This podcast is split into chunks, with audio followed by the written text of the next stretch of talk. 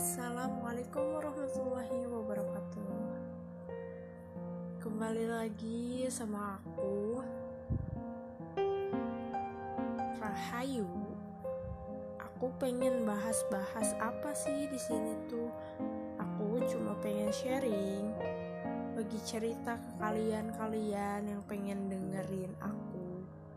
Kalau itu pun ada yang mau dengerin kalau nggak ada yang dengerin pun ya nggak apa-apa sih aku cuma sharing doang di sini oke okay. gitu aja sih